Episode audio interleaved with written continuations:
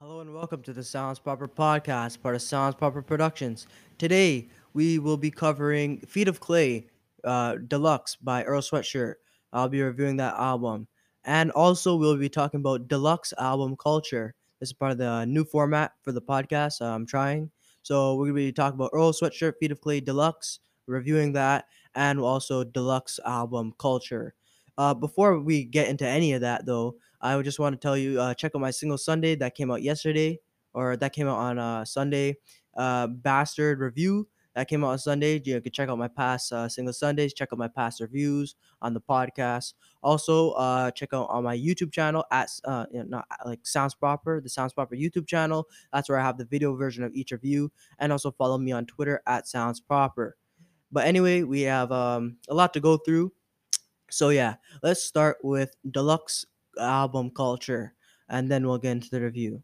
So yes, uh, I, I I can't be the only one who has been noticing. I I know mm, like ninety five percent of people have been noticing that there's been a lot of deluxe albums released in the past. Like in twenty twenty, like there's been an absurd amount of deluxe albums that, and we have not been seeing that um ever really.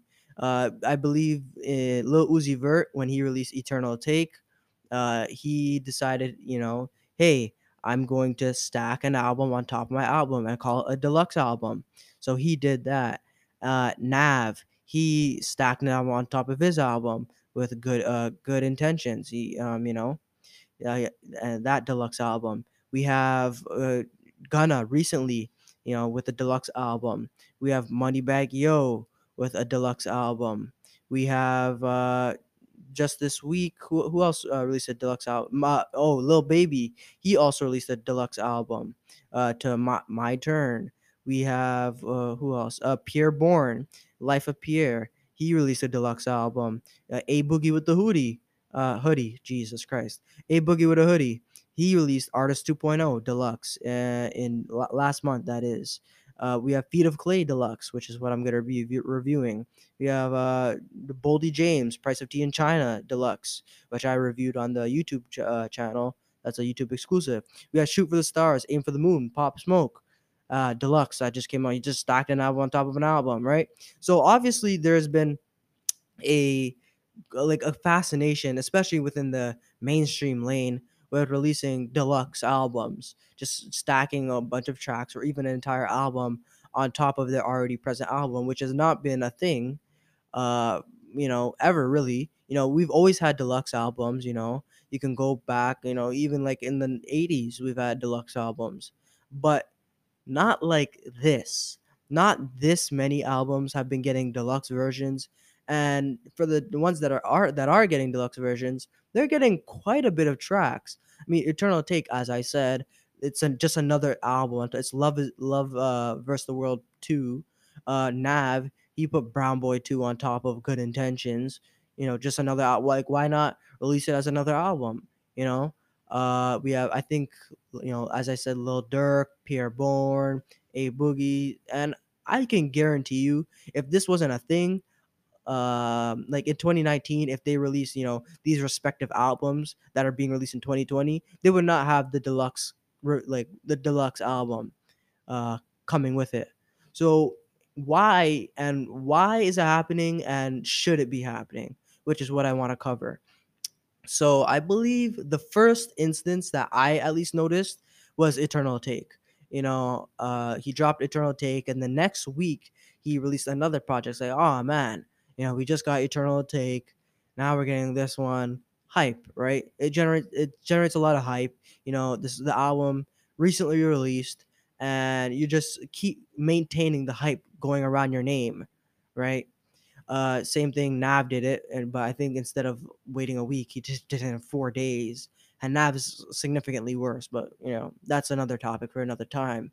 Um, and not every artist have been stacking an album on top of album, but to keep talking about album on top of albums, we have Pop Smoke, um, Shoot for the Stars, Aim for the Moon, which I think is much worse.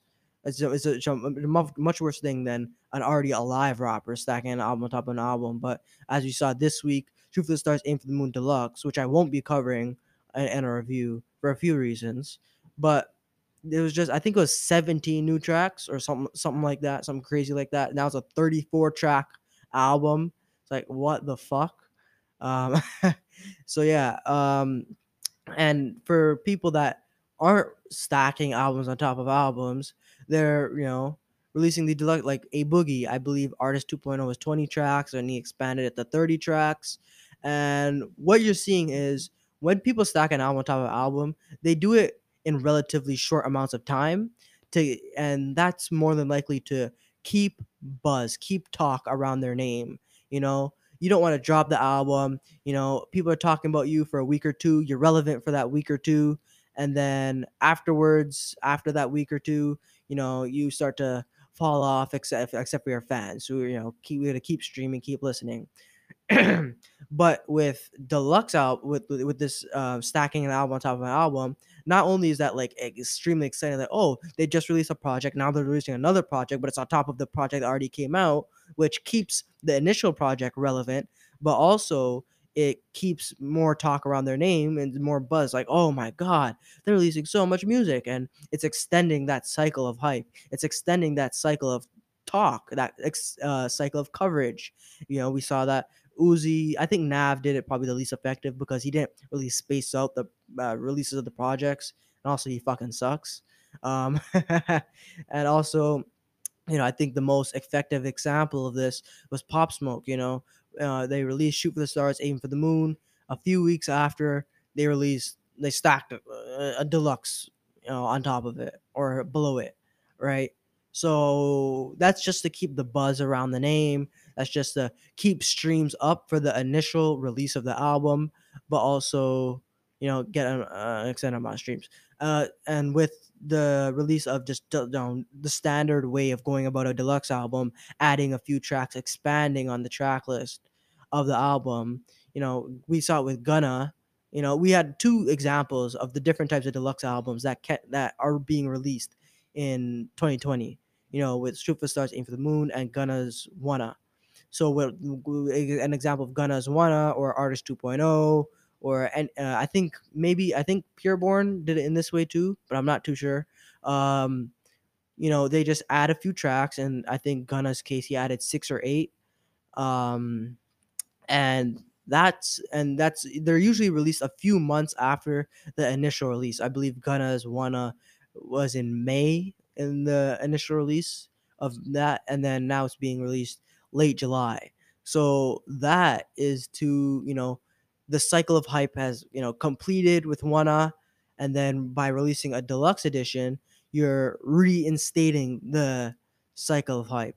You know, so there's pros and cons for doing each each method of going about a, de- a modern day deluxe review, uh, deluxe album that is, um, and I guess on the surface it's fine, but I I find it problematic, especially with the modern uh, in in modern hip hop, in the streaming era of hip hop, because now you're just putting out a bunch of streaming fodder. It it's basically you know the idea, the modern idea of going about an album is put out as much songs as you can. You know, make it an hour, make it twenty minutes. You know, have a bunch of these songs, get a bunch of these, and it, it's purely just for streams, you know, purely just for monetary reasons, right? Um, that's why you see a lot of, that's why you see certain certain artists, especially in the mainstream, putting out longer albums rather than more substantive, more qual- quality albums, quantity over quality. And with this now this deluxe uh, album, uh, this deluxe album culture that we are seeing is just quantity over quality magnified, right? So in now I'm gonna use Pop Smoke as an example, but I believe there's actually much more problems with Pop Smoke getting a, a deluxe than just this. But there's the initial release, I believe, at 18 original tracks, and now you're just adding a fuck ton more. I think 17 more. I don't know. There's 34 at the end. I, I can't. I'm not gonna do the math right now, but you're just putting out all these tracks. So and all of them are gonna get streamed, especially by his fans, you know. And it's just yeah, it's just for the streams, just for the money. And Pop Smoke is dead. So he can't even like make new music. He can't even he can't even like really quality control it you can't even make sure what you're putting out is of quality and make sure you know the verses are good, the bars are good, there's nothing corny because he's dead and gone. You can't really do that, right? You only have what he has ha- had on his hard drive, and that's it. With uh, you know, so I I believe stacking the album on top of an album is even dumber, in my opinion, because like, I get the idea of it, but can't you just wait a few months and improve the quality of the album and then drop it? Now, Nav Nav's good intentions and Brown Boy 2, they're both ba- bad and probably equally bad. But I believe and you know, even though he, he probably would have recorded Brown Boy 2, sat on it for a few months and then dropped it. But he could have um he could have, you know, made uh, good intentions. You know, I guess he already had Brown Boy 2, you know, locked and loaded. He could have waited a few months, improved the quality of each track, and then release it. You know, I think we've seen this with Eternal Take and the the perfect um the Perfect Love Tape 2, right? Eternal Take was a superior album to the Perfect Love Tape too. Does you know, I I, I guess some people would disagree with that. I think even Fantano uh, said the second one was better than the first one. But regardless, in my opinion, Eternal Take was the superior album to the Perfect Love Tape 2. And I believe that's because the Perfect Love Tape 2 was more rushed. Uh, you could have released Eternal Take. And you know, it, uh, uh, Uzi is especially is a special example because of the fact that he hasn't released the project since 2017. So he released Eternal Take 2020, early 2020, right? he gets all that buzz. It's gonna get more buzz than a normal artist because of the amount of time, the the gap in the music, and he could have released the Perfect Love Tape 2 in a few months. Within those months, be improving those songs, improving the bars, improving the instrumentation. You know, maybe uh, swapping around features, maybe getting better feature verses, and then dropping it in a few months and you know still getting a bu- big buzz like oh man he dropped a uh, two projects within three months or whatever right? But i also see why they're doing it like this because the second project had direct attachment to the first one that it released right? It turned uh, the perfect love tape 2 had direct attach- attachment to eternal take therefore it's you know not only generating its own buzz, but because the attachment that it has to Eternal Take, it generates probably even more than it would have by on its own and a few months afterwards. But I just don't like the fact that we're you know we're already in a qual- quant- quantity versus quality era of hip hop, and I believe there's been um, eras like that before. Uh, so you could look at the bling rap era, but I believe you know, it, it's like going in phases, I guess, in the mainstream. You know, it, you know, we had a phase of quantity over quality and a quality over quality, quantity over quality. Right now, we're in a quantity over quality phase era, right? And hopefully, we uh, get out of this soon. But this is just amplifying the problem. This is just turning it up to ten, right? You know, the problem was at five. Okay, not every artist is doing this, and it's not like thirty fucking tracks like how it is now. It's you know usually 20, 21, 22 hour, hour and a half project. Now they're just putting 35 fucking uh, 35 song projects, almost 2 hours. Fuck it. Just for streaming. Streaming fodder. It's a bunch of streaming fodder and I don't like the I don't like what is happening right now. I believe you know there are valid reasons for having a deluxe adult, a deluxe album release if you look at Boldy James, the price of tea in China, who is a more underground rapper, and I believe that you know he doesn't follow the trends of the mainstream. Uh, the underground generally doesn't really follow the trends of the mainstream all that much. So Boldy James, him releasing a deluxe album, was to expand on the initial album. It was for what a deluxe album should be, to expand on what that initial album was.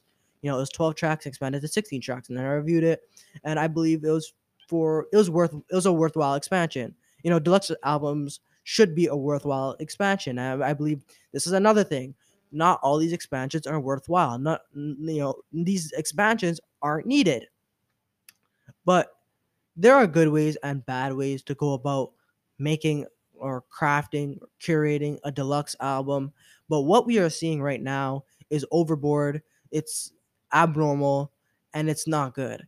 I hope that not only are we going to cut back on the amount of deluxe albums or uh, unnecessary deluxe albums. We also cut back on the the era of quantity over quality. And honestly, I get maybe it's because I'm pessimistic, but I think it's gonna get worse before it gets better. Honestly, um, you know, once again, you know, that's maybe a grim way of looking at it, but I believe that I believe that we are at peak trap, right? We're at peak trap. And I don't think that's a good thing to be honest, because trap trap is so overdone right now. But that's another topic for another podcast. But because we're at peak trap, we're gonna get the peak crap. And I think you know we're we're almost at the we're almost at the pinnacle and i think we're to go over it soon sooner than later but it's definitely ha- but we have to go over that pinnacle and it's going to get better than worse. This is a newer trend. It started in you know rel- it relatively started in 2020 you know this over uh this big deluxe culture right?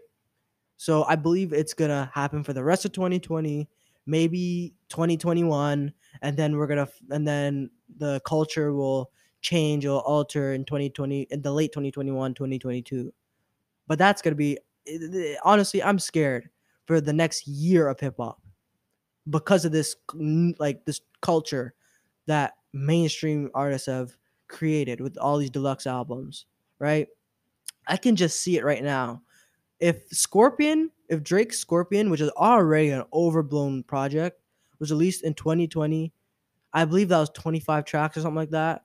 Maybe less, maybe more. I can already see if that was a 2020 release, Scorpion Deluxe, 45 tracks. I can see that like happening in 2020. Like I could definitely see an already overblown, and you know there are already overblown albums that are getting deluxes. I mean, look at Artist 2.0.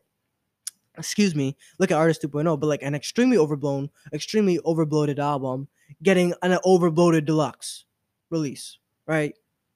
You know, so yeah, uh, that's just my opinion on deluxe culture. Uh, I don't think it's good. Um, I believe we need to change. I stated why I think it's happening, and it's it's an effective way. Admittedly, it's an effective way uh, that you know they, they, it wouldn't be happening if it wasn't, right? But I believe that it's just very predatory on the listener just putting out a bunch of crap and you know maybe a few songs hit and you know that's what's been happening but even to a greater extent now in the new culture we've been that that that's been going on for a few months now anyway that's that and let's get into the feet of clay review all right so um feet of clay earl sweatshirt deluxe on july 24th 2020 earl sweatshirt releases ep but I will be uh, addressing it as an album because it's long enough to be an album. It's nine tracks. So yes, um, Thebe Kogo Thebe Kogoselit, Lit, I think that's I don't really know how to pronounce his name. Thebe Kogoselit is a 26 year old rapper born in Chicago and he was raised in California. He went under the name Sly Tendencies, but he changed it to Earl Sweatshirt after joining the group uh, Odd Future. He released his first mixtape, Earl, in 2010 at the age of only 16. He was 16 when he released Earl, which received uh, critical acclaim. But shortly after the release of Earl, he was sent away to a, uh, a boarding school in Samoa for about a year and a half. Uh, he his debut album Doris was released in 2013, three years after uh, the release of uh, the Earl mixtape. His his full album, his latest full length album, is called Some Rap Songs. That was released in 2018, and the style that he adopted on some rap songs really bled over into the um the EP that came out the, the following year. The deluxe edition to this EP is nine tracks in 20 minutes. That album is uh, Feet of Clay Deluxe, and I'll be reviewing Feet of Clay, Feet of Clay Deluxe to see if it sounds proper. So Earl Sweatshirt is an artist who I've been aware of for quite a bit now, quite a bit of time now, and it's been apparent that he's switched up his style, um, you know, quite a bit throughout his career. From some rap songs to Feet of Clay, that's probably the most consistent that his sound has been from album to album. You know, Earl Earl was a bit more joyful. Uh, I don't like shit. I don't go outside. It was a bit more depressive, and then some rap songs like really fucking grim, ab- abstract, and depressive. Um, but yeah, if it feels as if Feet of Clay um, you know, it was just recorded within the some rap song sessions, and it's just a collect collection of the leftovers that was recorded in some rap songs. You know, these uh, songs they fluctuate in quality quite a bit, and they don't exactly piece together as well as they do on some rap songs. Uh, the beats they lack structure, and in the case of Earl rapping, that it, it's also true. You know, the beats lack structure. Earl's uh, rapping is very is very uh, free form and structureless. And the features they have varying importance to each song in terms of impact and quality, of impact in quality and duration. So uh, let's go through the track list. Go take a deeper dive into Feet of Clay Deluxe, and we'll come to a conclusion afterwards. So the first track is called 74. The instrumentation here is cavernous with an off kilt with off kilter percussion and almost random string licks. The beat feels more like an aimless collage of sounds rather than a well put together abstract piece. Earl delivers one verse on the track, and it aims it, it aims a lot. uh, It, it- he takes aim at a lot of his adversaries, and he also elevates what he has done. Earl continues with a dejected delivery, and it is appropriate for the dark beat. It's not a bad song to start the album off, but it definitely could have been stronger. It's nowhere near Shattered Dreams or any of uh, Earl's really in- intro tracks that he has put out uh, in the past. The next song is the infamous track East. East is a meme at this point. Like you- you're just scrolling through Twitter. It's like, oh yeah, check out this song. This it's dope. And you just hear uh, ear rape East just blasting with the annoying ass beat and shit. But yeah, let's talk about East. So this beat, it had the beat on East has a prominent and very overbearing, overwhelming accordion uh, that it you know that, that is used for the melody, and it has some quaint drums in the background that are really uh, useless because the accordion is so damn loud and annoying. Earl is shrouded in this instrumentation, and he tries to deliver a verse reflecting on the cause of his grievances, which is the lo- the losses that he has faced in his life. However, Earl on the track, he sounds like more like a, a rambling madman. He sounds like he's rambling. He sounds like he's talking or explaining something more than he sounds like he's rapping. Uh, so I, I I think I delivered. I, I uh, assembled a, uh good metaphor for this song. So the song it sounds like you're walking down the streets of Italy, and you look to your left, and you see an, an Ita- Italian man who is clearly high on crack. He's clearly high on crack, and he's just going playing his fucking accordion like a madman. And then you look to your right, and it's a guy in a, an American. You know, he's a he's a visitor to the country, and he's clearly like high on some downer drugs and he's just reciting some poetry being depressed as fuck and it just comes together and this is fucking east it's it's a mess it's a mess east is a mess of a track anyway uh the next track is called mto mtomb this song it shrouds the listener in cryptic wordplay in his dejected in earl's dejected tone uh, Earl's delivery it feels slightly out of place on the beat, which has prominent soul vocals and some calm percussion. You know, it, it's very soul soaked and his just dejectedness really. It, it feels like it, sh- it, it should be on a different track. The next one after MTOMB is called OD. This beat is interesting with a wheezy melody and deep strings, making some making for some interesting contrast to low key per, uh, percussion. Earl's more Earl more than not eases over the beat. He flows really well. Um, the lyrics are depressive, and he refers to his gold chain as a gold noose around his neck, and he he, he references you know damaged wings and his freedom, uh, his mode of freedom in life is damaged. The uh, the next cut is called El Toro Combo Meal. The beat, like I think El Toro Combo Meal is pretty good. Uh, the beat sounds like uh, sounds like a lot of the beat off Eclipse on some rap songs, uh, with the bright chimes, the jazzy feel, and the strings and drums. Mavi, he has an excellent verse here as he talks about the things that cause him grief and how he deals with the with the things that cause him grief, good or bad. His rhymes are concise and his delivery is quite straightforward. To contrast with Mavi's um, verse, though, Earl delivers his uh, Earl delivers the shorter verse out of the two with a very warbly vocal filter, as he delivers a less potent verse about the same thing. The next song is called Tisk Tisk slash Cookies. The Tisk Tisk slide side of the song sounds like Nowhere to Go from, you know, some rap songs. The beat is glitchy uh, and it has a very nice melody.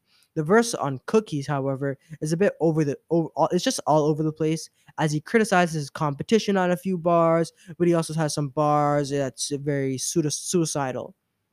The Cookies beat is a bit more moody and brooding uh, in compared to Tis Tis. However, it stays consistent with the glitchiness and the overall abstract nature. The original closer for this uh, EP or album is called 4N. Uh, Mach-Hommy, uh, he deals he deals with the hook on the song, but he is just so lazily de- de- delivered. It, it, sounds as if there's no effort put into uh, how he was saying and what he was saying, and it just wastes the first minute and a half of the song. The verse uh, from Mach-Hommy is a bit better with some decent wordplay and rhymes. The verse from Hurl is the verse from Earl is again shrouded, but it works well with uh, how the beat is. And the beat it sounds like a skipping CD with some decent synth and a bass guitar making for the rhythm.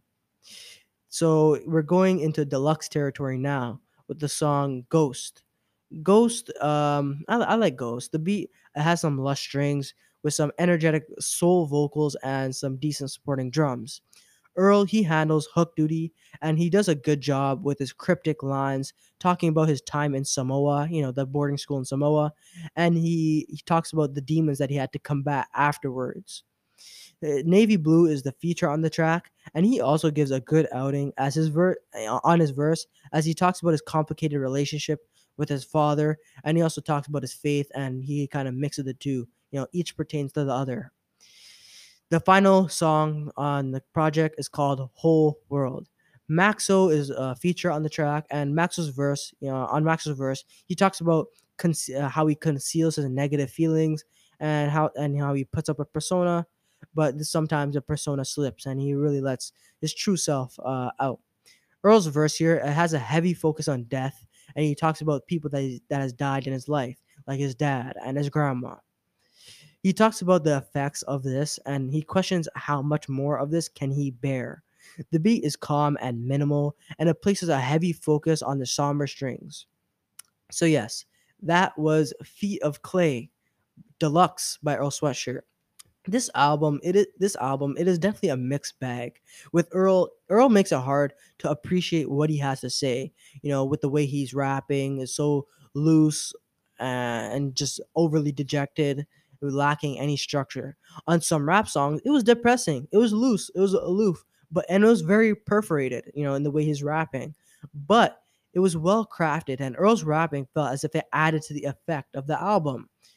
On Feet of Clay, however, the beats feel muddy and they don't have much flavor in comparison to some rap songs. And Earl's rapping is sloppy, overly perforated. You know, he overcompensated for that to the point where the connections are too weak to hold up the weight of a song. For someone who is getting it, who's just getting into Earl's music, they heard about him.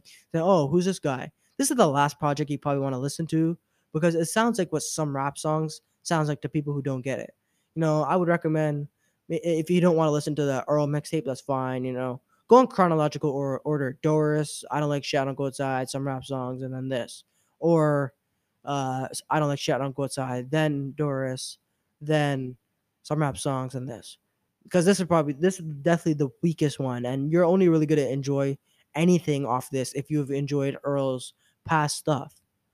And what you are gonna enjoy, it's not much you know, compared to his past past stuff. This is definitely his worst project. But anyway, let's wrap it up. The best track here is called is Ghost. It's one of the um it's one of the deluxe songs. It's the first of the two, and I like that one quite a bit. But the worst track here is East. It's fucking annoying. I don't want to hear that song again. And the score I'm giving uh Feet of Clay is a four out of ten. So yes, uh, we've covered our, our sweatshirt Feet of Clay Deluxe and we've also covered um, deluxe deluxe album review. I mean deluxe album culture. So yeah, thank you for watching. If you enjoyed this video or no, not the video. If you enjoyed the podcast, you know, you can tune into my past single Sundays. You can tune into my past reviews. You can check out the YouTube channel Sounds Proper, where I have the video version of each of these reviews, uh, the, the single Sunday, and also these hip hop discussions are podcast exclusives. So there's a you know there's a there, there's a reason for why these podcasts exist. Also, uh, you check out my Twitter at Sounds Proper. And at the end, I guess this is my new way of closing. Uh, this is my way of closing a podcast by saying I don't know how to close a podcast. You know, I just click stop recording like this.